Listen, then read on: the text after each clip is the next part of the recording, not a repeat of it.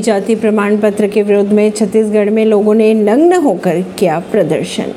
छत्तीसगढ़ विधानसभा के मानसून सत्र के पहले दिन अनुसूचित जाति और अनुसूचित जनजाति समुदाय के लो, लोगों के एक समूह ने रायपुर में विधानसभा के पास नग्न होकर प्रदर्शन किया। समूह के लोग फर्जी जाति प्रमाण पत्र के ज़रिए सरकारी नौकरी पाने वालों पर कार्रवाई की मांग को लेकर प्रदर्शन कर रहे थे।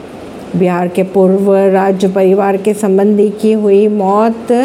मौत के बाद मिला नोट लिखा, जायदाद लेना चाहते थे रिश्तेदार। यूपी में ए एन एम के पद पर चयनित हुए एक हज़ार पाँच सौ तिहत्तर महिलाओं को सीएम योगी ने बांटे नियुक्ति पत्र। निवेशकों से अरबों जुटाए किसी एजेंसी ने हमारी रेटिंग नहीं घटाई।